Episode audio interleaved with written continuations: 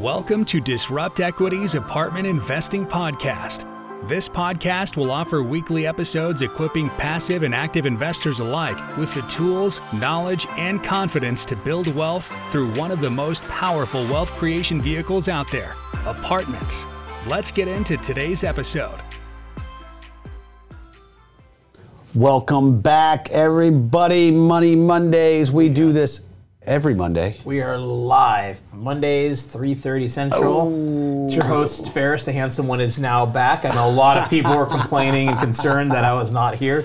I was uh, traveling the past week or two, all over the place. Vegas, Where'd you go? Tampa, Orlando. Spoke at conferences. Went to bad. NMHC. Connected with some friends and brokers, and we are back. Back in the saddle, ready to go. What are we talking about today, man? Talking about investing out of state in apartments. oh my gosh. Something a lot of people don't really think about too often. I it's really not as hard as it seems if you're motivated to do it right. Yes, and I would say it's all about having the team, though, right? So, you know, what I want to preface today's show about, folks, is that everybody wants to invest in their backyard, us included. We're in Houston. We love Houston. We didn't always like Houston, though, right? Houston didn't have as much rent growth back in the day. It is now seeing 20, 30% rent pops. So uh, Uh, we're now a little bit more interested in Houston. But the point being is, is if we were only focused on our backyard, we would have never found a deal. So that forced us, it was a forcing factor to go out and find other opportunities elsewhere. Because trust me, they're all over the nation, right? The, we, we've talked about this on the show, though. You got to find states and submarkets that are tax friendly, business friendly, have population and job growth, right? Those are the four main factors of finding a good opportunity because those will drive rent growth, which will ultimately drive valuations up in the right direction for you. So, you got to look outside your backyard, right? And we live in a pretty big backyard. We got Texas, right? But we still look outside of Texas, right? So, why is out of state investing beneficial for apartment investors? I'm going to say it allows you to look in other parts of the country that are growing maybe as much as your backyard is, right? You know, and it also allows you to potentially get out of these bidding wars that you're going to see in some of the major markets, right? Here in Houston, obviously, we're the fourth biggest city in the country. We're a primary market. There is a lot of money that's flowing into Houston, therefore, it is competitive. Back in the day when we got into Atlanta, though, not, as Not competitive. Pricing was great. It was, was- easy. It was cheaper. Uh, these days, a little bit harder. I was in NMHC last week. Talked to all the brokers there, and things. It's a different world out It there. is a So- different world. You know, I think the one thing that you know I, I would probably say is, you know, we we spent thirty eight thousand a door on our first Atlanta property, right? Same same deal right now would probably be one hundred and thirty eight thousand a door. So you have to be on the lookout and keeping your ear to the ground because there's other parts of the country where you can really find some meaty deals, and rents are still going up across the board, right? So think of it in terms of this, right? If rents are still going up across the board, regardless if it's a secondary or tertiary market, maybe getting in at a better basis is a good play, right? Now, the one obviously downside is that there's a small talent pool, you know, if you're investing in some of these secondary and tertiary markets, but there's also primary. Atlanta would be have been considered a primary market even back then, four or five years ago. But we ultimately found a honey hole where we could go and say, hey, this is still an untapped market and there was plenty of growth there. And so we, we went all in on Atlanta, right? But the one thing that I always tell people is, is that there's a lot of benefits of investing out of state, but there's also some drawbacks too. One being, hey, it's a little bit more challenging to get there. So we've talked about this on the show. One of the reasons that we picked Atlanta, not only because it was an awesome market, right? But why was it? because of price well. I mean, ultimately, Well, the big no, thing. it's because we could get there. Remember, Well, they we had can 12 get there flights. too. Traveling is easy. I tell people it's easy to invest remotely as long as you pick markets that you can get to quickly, right? Yes, and they, they had so for everybody that remembers this from this uh, past show, there was 12 flights a day that Southwest did Not so Houston. much anymore, but it was great because we probably like basically six take now. a seven, six, you know, really six thirty, five thirty ish. We took some out early there. flights. Yeah, it's been a lot of early days, and basically to come back, take a seven p.m. flight back. You wake up and sleep in your bed. Not a bad day. I mean, Not yes, it's a long day, but we would go out there. We would spend the whole entire day in Atlanta. We would take the last flight back to Houston. Boom, we're sleeping in our own beds, right? So, point being is, always try to pick a market that you can get there easily, right? If it's going to take you a day and a half to fly there and then drive there or drive and then fly and then it's just this big logistical nightmare, that's going to make it more challenging for you to manage that, right? Because especially when you're buying these deals the first 6 to 12 months, you should be out there two, three, four times a month right? Now, and that's even with a good property management company and a good general contractor that is actually doing the work, right? You know, because you need to be laying eyes on it. A lot of things are happening that first six to 12 months. And so if it's logistically challenging for you to get there, or you can't just go live in that market for a while because you got family and other obligations, we get it, right? Then it needs to be easy for you to get there because otherwise you're going to talk yourself out of it. Oh, it's a big pain in the butt. I got to go to whatever sub market that's challenging to get to, right? So you've got some benefits, right? Because you can find yield and other opportunities outside of your backyard, you know, but there's challenges because sometimes it's hard to get to. And also, the one thing that you have to take into consideration too is you have to have a good team on site, right? So you have to pick your property management company wisely because you're going to have less likelihood of being able just to pop in and see how they're doing when you're living out of state. And so, therefore, you really need to have a great property management company. We had one in Atlanta, they did a good job. And still keep account of them. You know, you still have an asset manager, you still monitor, you still have Yep. weekly calls. But again, as things happen, you get out there very, very quickly. Absolutely.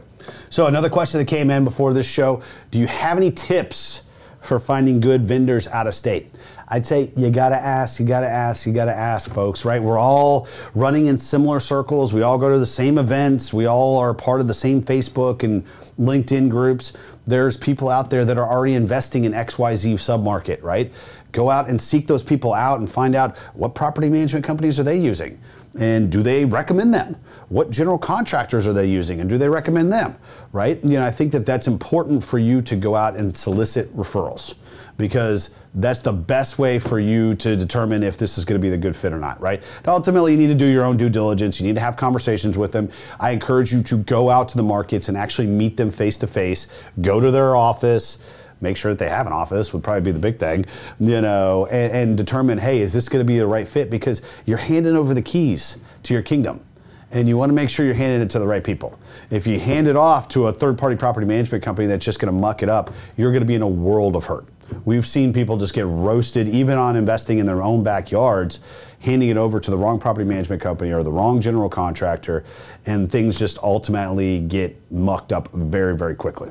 So it's all about soliciting some referrals, going out there, doing your own due diligence, meeting them, asking them the tough questions, and ultimately, when you're out there, say, "I want to see three of your properties," and they're going to give you the three, and I want you to go tour them. I want you to make sure that they're presentable, that there's not trash on the ground, that the leasing agent answers all of your questions, and you feel comfortable that if you were to lease at that property, that you know they're the right fit. You know, so I think that that's the the, the additional step that people need to take is, you know, spend the time again, you're you're paying them a lot of money, and they have a fair amount of autonomy on how the asset's going to be run. So you need to ultimately do your due diligence. Boom. All right. So we touched on this a little bit. Another question that came in: What are the risks of investing out of state, and how do you mitigate those risks? Risk is ultimately, you know, just what's the word I'm looking for? Just get away expenses, get a, get away management, right? I mean, it's just easy. Again, if you're not out there, especially if you're doing a big rehab project, right? The big thing is if you're doing rehab, definitely give some thought as to how you're going to manage that. Yep. Because that is one of the biggest things you kind of need to put eyes on it, right? Yes, you can have your lieutenants, your management company, but you need someone that probably represents you to get out there because I think one of the harder parts of the business is dealing, working through rehabs, right? Yep. Dealing with flaky GCs or flaky vendors, and so that can really block a deal. So I think that's probably, I would say, the biggest risk, right? And you know, ultimately, if you don't have a management company you can trust, you have bigger problems than than being out of state or not, right? So yeah, Yeah. I wouldn't say that is a reason to not go out of state. No, agreed. And, and, and we talked about, you know, obviously having a good general contractor, having a good management company, right? Looking at the logistics, because again, folks, if you have a problem and you got to get out there and it's going to take you two days to get there, that's a big problem. So there's some risks there. Right, I think that ultimately there's always some some level of risk when you're not right around the corner from the asset. But if you want to find deals, especially in this market where it's hyper competitive, there's a lot of money flowing in, there's a lot of people that want to buy multifamily, sorry, you're just not going to find deals right around the corner. And it doesn't matter even if you're in a Houston market like we are. Trust me, we're, we probably see every transaction that's happening in the city, or probably 99% of them, right? You know, and we just can't buy them all either. And we're right here, and we have a great brand. We should buy them all. We should because you got 20 or 30 percent red pops. But my point is, is that that has again forced us to look outside of Houston. And since we had done it with you know places that are outside yeah. of you know even the state, we now feel comfortable going into Florida, we going into the Carolinas, going into Seattle or somewhere that's harder to get to, right? Yeah. Places that we can get to easily. Hopefully, you know, one day trips, right? Direct flights. Absolutely, absolutely. All right. Well, that's what we got, right? You know, so at the end of the day, don't overthink it, folks. Build those relationships with the brokers, right? Start underwriting deals. Go out there and spend a couple days, get a feel for the market, right? You know, is this going to be the right fit for you? Do you see growth, right? You know, the property management companies, even the brokers, will be happy to answer some of your questions. You just don't want to waste their time. But if they see that you're real about actually getting into, say, an Atlanta market, for example, right? You know they're happy to answer all of your questions and, and kind of steer you in the right direction. Because they're going to know just being boots on the ground in that market some of the pockets that maybe you should avoid or maybe some of the pockets that might be gentrifying and transitioning into better areas. You need to know that. You got to drive around. So once you pick those markets start going out there doing your due diligence and vetting um, you know the opportunities you know, and then ultimately pull the trigger, right? You know, we're all about taking action, uh, you know, on the show, and I think that it's important for people not to just get caught up in, oh, I want to invest in this in my city because this is, you know, I can, I can, you know, go up there and and you know, kick the tires on the deal every single day, right? And I know people that have done that, and I'm going to tell you, you're always going to be limited to the amount of deal flow that's happening in that market at any one time, and sometimes that's gonna that's gonna that's gonna hamper your growth quite a bit. So look outside of your market. Absolutely. Don't be shy about investing in out of state, right? So we had some Q&A come in. I'm sure maybe some folks might have had at least a couple questions, right? Maybe, maybe not. I don't know. I guess maybe everybody everybody knows about maybe, apartment uh, investing. I know we've had, we're having some technical difficulties, so we okay. apologize for those that could not get their questions in. Okay. But, you know, I guess maybe one thing to tell people, right? We, we kind of mentioned the markets that we're looking at are places that we want to get to easily. Yep. Maybe tell people what they are, right? People can kind of can see that, right? We're in Houston. What's nice about Houston is you can get to most of the U.S. pretty easily. Yeah. Right. But we like the Southeast, so you see we have kind of our Orlando, our Tampa, North Carolina type of markets, right? Those mm-hmm. are all things that we can get to. Yeah. You know, one day. Atlanta just ha- uh, uh, North Carolina just happens to be a, another 15 minutes of flying after. Atlanta, right? You know, and same thing. Orlando, Tampa are very similar time distance wise to Atlanta. And so, hmm. really picking markets like that, right? But ultimately find markets that have what you can hit return wise. No, I mean, I, that's I, the most. It's not say I wouldn't do a Seattle, right? Seattle is both far and expensive. Yes. So it's got two thing, things against it. Now, I would do a market that is far if it was very, very lucrative, you know, lucrative right? Yes. But, you know, I tell people pick, pick, pick a market that's going to help you perform. Right? Yeah, don't, be smart about it, folks. Like, I mean, we happen to be in the middle of the country, so we we do have the the luxury of logistically being kind of very centered in the United States, so we can just as easily go to the West Coast as we can the East Coast. But you know, we have a lot of West Coast friends, and guess where they want to invest in? They want to invest in Phoenix and Tucson and Utah and Boise and all those markets because guess what? They're easy to get to from California, right? Whereas we see a lot of people from New York, they want to invest along the eastern seaboard down to Florida. Again, it's easy for them to get to. So just be smart about it. Right now, if there might be a lucrative play, like Ferris has said, that's kind of off the beaten path, you know, as long as it's lucrative enough, we'll yeah, do it. No shame. You know, no I mean, there's no shame, right? Again, it boils down to having the right boots on the ground team.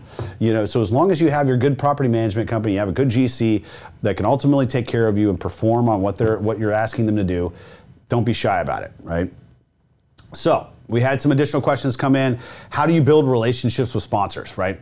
You know, it's important for people, you know, to make that connection, even if you're going to be purely passive. And I've talked about this on, on past shows, right? You got to get out from beneath or from behind your keyboard. You can build so, only so many relationships, trolling people on webinars and and you know maybe even tuning in into a show like ours, right? You have to get on the phone or you have to connect with people at conferences, at events, at meetups right? Because ultimately, the more sponsors that you ultimately can connect with and get a good feel with, the more the more likelihood that you are to find a deal that you're going to like, right? That deal that's in your box, like we've talked about in the past. So it's all about getting out from you know behind the keyboard, folks. You know, go out to events, make those phone calls, make those connections, and pass your business cards out, right? We, we, we always get passive investor business cards, and it literally says passive investor on it. I love it. You know, they know what they want to do. They know what they're where where they want to be within this whole business, and they're out there trying to you know make sure that they're on everybody's list, so they can look through all the deals that are coming in and make sure that hey, this is going to be the one that I like to invest in. So that's one thing that I would suggest. Another question that came in What was the biggest challenge you faced on your first out of state multifamily acquisition? I'd say, what challenges did we not face? lender, lender, lender, lender made that deal. I would say that that was probably pain. the biggest challenge. Yeah. Is we had a very, very, um, I'd say lender that wasn't very sponsor friendly, wasn't very business friendly, wasn't very professional. I'm not going to name their name, but um, if for anybody that wants to know, they can reach out to us personally. I'll, I'll let you know who it is. But they did not make the deal easy, and this was a deal that had a lot of rehab. I think we've even gone over a case study on this deal, or I, I've done one. Yeah, a few case studies on this one. It's called, it was called Woods of Decatur, and there was down units, there was crime, there was a million dollars in rehab that we had to do on a 99 unit property. There was a lot of things that had to happen, and ultimately the lender made it challenging every single step of the way. They did not approve our draws. They did not fund us quickly. They were not helpful with questions. They would renege on on things that they had agreed to it was just a, a bad situation, right? You know, so I would say that that was probably the biggest challenge, Absolutely. you know, No for, for no- that no first acquisition. We had a good property management company, one that one that uh, we've used to the to this day in Atlanta. And again, if you want suggestions, you can come reach out to us directly. I'll put you in contact with them. They were able to kind of make their way through it. Another challenge, remember this? I won't mention this guy's name because, but remember we had a we had a pretty big challenge with the general I knew you contractor were out there. say that, yeah. You know, oh my gosh, this guy had every excuse in the book Everything happened. you know, and, and then, you know, we came out, we had dinner with him, he took us to a steakhouse. We thought that we had cleared the air and got right back on track. And within a week, the guy started becoming flaky again. It was the most bizarre thing that I'd ever seen. Um, now, luckily, we have some good relationships with some guys You here. should have ordered the tomahawk. Like apparently, I should have gotten a little bit better of a steak. Uh-huh. So you know, again, folks, you know, the general contractor, you know, and he set us back months. You know, and ultimately, you know, there was there was probably money that was not well spent that we had given to him. You know, but at the end of the day, you know, we, we were able to pull it out and we we slotted in another general contractor, the guy that we still use to this day. That's a great guy here in Texas and was wanting to expand even his business outside of Texas and did a great job. Got it across the finish line, right? So it's so important to have those three relationships locked in, right? Your lender, your property management company, and your general contractor. If you've got those three people and they're all wanting to see you succeed, then you'll be all right. You know, but we had a ton of challenges on that deal, and uh, ultimately it was successful. I think within 18 months we were able to produce a 60% Yeah. total return. So that's 30% annualized, folks. Not bad. You know, so we were we were uh, we were pretty happy about that deal. Um, and so, you know, that, but those were some of the challenges that we had. So, why don't you drop your challenges in the comments?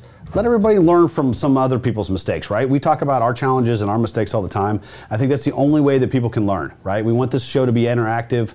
So, drop your comments and some of the stuff that you've seen or you've been in, you know, that you've had to kind of overcome and how did you overcome it, right? So, moving along. Oh my gosh. We've got another meetup. We got our meetup coming up. Man, that's been Thursday. quick. Woo! All right. Disruptequity.com slash HTX meetup.